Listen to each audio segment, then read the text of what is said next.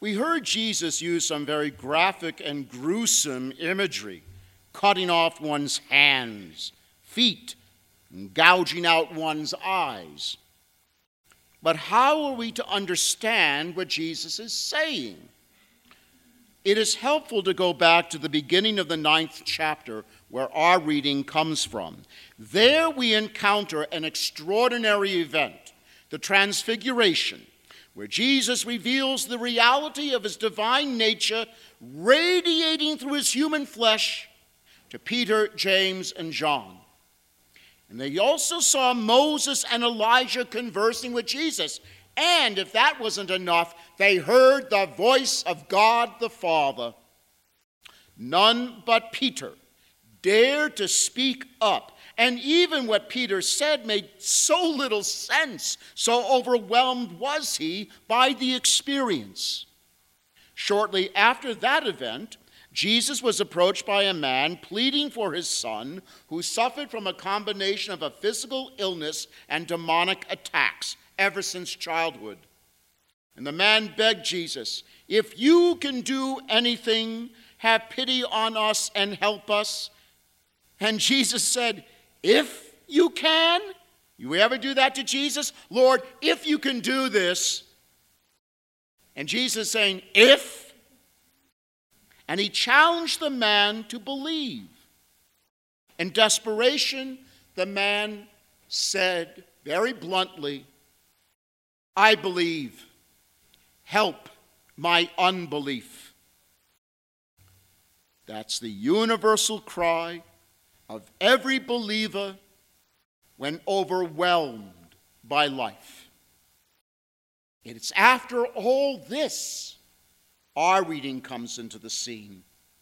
The disciple John took great offense at someone who does not follow us, using Jesus' name to cast out demons, and boasted he even tried to stop him. And you sense that Jesus was very irritated with John. Do not prevent him. And launched into his unusual remark Whoever causes one of these little ones who believe in me to sin, it would be better for him if a great millstone were put around his neck and he were thrown into the sea. Now, okay, just who are the little ones that Jesus refers to? And just as important, who is the whoever that causes one of the little ones to sin? Now, some argue that the little ones refer to children. And indeed, some translations use the word child instead of little ones. Given all that happened earlier in the chapter, might I suggest that the little ones refers to all who are weak in their faith, those who struggle with their faith, especially when it is challenged. Much like the apostles when they witnessed the transfiguration and couldn't make heads or tails out of it, or the man who desperately sought help for his stricken son and wanted to believe but knew his belief wasn't sufficient, or John, who was deeply offended, perhaps even threatened by this outsider using Jesus' name to cast out demons. The little one, then, can be any one of us that has become weak in our faith, overwhelmed by life, by the unexpected, struggling to believe. But how is it that we become weak in our faith, get, our, get thrown off balance, and wander into an interior state of chaos? It's a question for all Christians. I don't give a hoot which church they're in. And I discovered an answer, not as a Catholic, but when I was a Protestant, reading the works of St. John Chrysostom. Now, the ancient fathers of the church had no doubt as to the cause of that interior darkness and chaos we can find ourselves in. It happens through personal spiritual neglect. And it does so in two ways our unwillingness to admit we are fallen creatures. We think very highly of ourselves. We think we're just probably the brightest beings in the universe. We're not. The COVID virus, if it's taught us anything, is a little tiny virus can kill off almost 700,000 people in this country alone.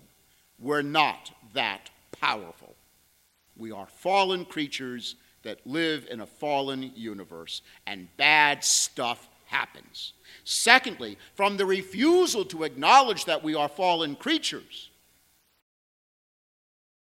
we resist critical self examination of our conscience, and we will refuse to make a fearless moral inventory of our lives. The result? We ignore the seriousness of our sins, make excuses for them, maybe even elevate them into a virtue, not realizing all the time they have the potential to send us to hell where Jesus says, The worm does not die and the fire is not quenched.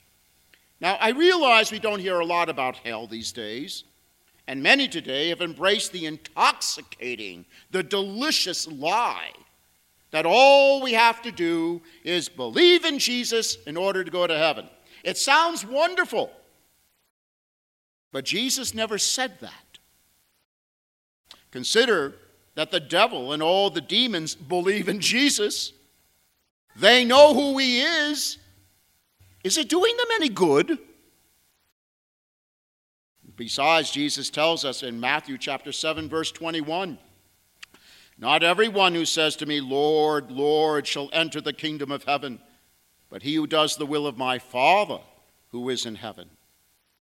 Merely believing is insufficient.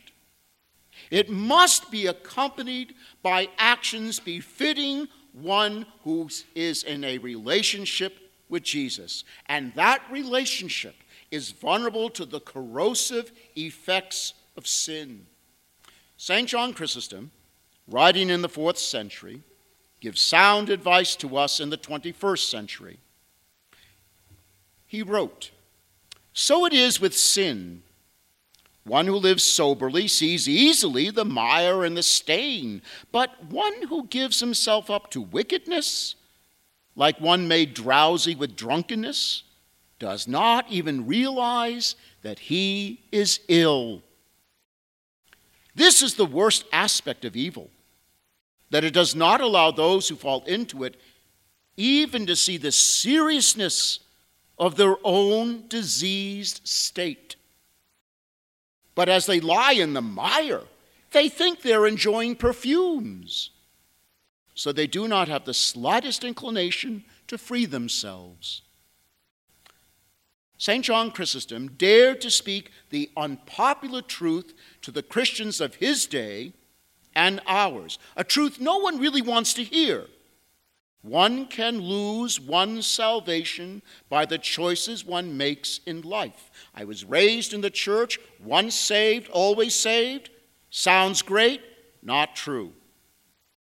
In another work, St. John Chrysostom says, Yes, I know a chill comes over you on hearing these things, but what am I to do? For this is God's own command. Ordained as we have been in the ministry of the word, we must cause our hearers discomfort when it's necessary for them to hear. Now we can make sense of Jesus' warning about cutting off hands, feet, and gouging out our eyes. He is using hyperbole, excessive exaggeration, to drive home the point that it's our responsibility to cut out, to remove, get, gouge out whatever would pervert and undermine our true dignity as sons and daughters of his Father, that he personally redeemed on the cross, and who strengthens us in this battle with the gift of his body and blood in the mystery of the Eucharist. The battle against sin is not just with what's out there, but how much of what is out there we have invited into our lives. and that can deprive us of eternal life. But what about the whoever causes one of these little ones who believe in me to sin? Who are the whoever? They can be anyone who tries to discourage us, confuse us, mocks our faith, ridicules us for believing. They can be friends who want us to go back to old behaviors, revealing that they don't really love us. They can be outwardly very pious and religious people who, on closer examination, actually abuse religion to prop up their fragile egos and manipulate others. They can be religious leaders, ministers, and priests who claim they alone know the path to salvation, and the price for their guidance is our unquestioned obedience and submission to them. They could be toxic family members who insist on the right to suck all the life and energy out of us, including our relationship with the Lord. The one common characteristic all such people, all those who ever share, is to distract, dilute, and ultimately get us to abandon our relationship with Jesus and His body, His church, and devote all our attention to them and their agendas. These are the ones we need to put clear boundaries on and, if necessary, cut out of our lives.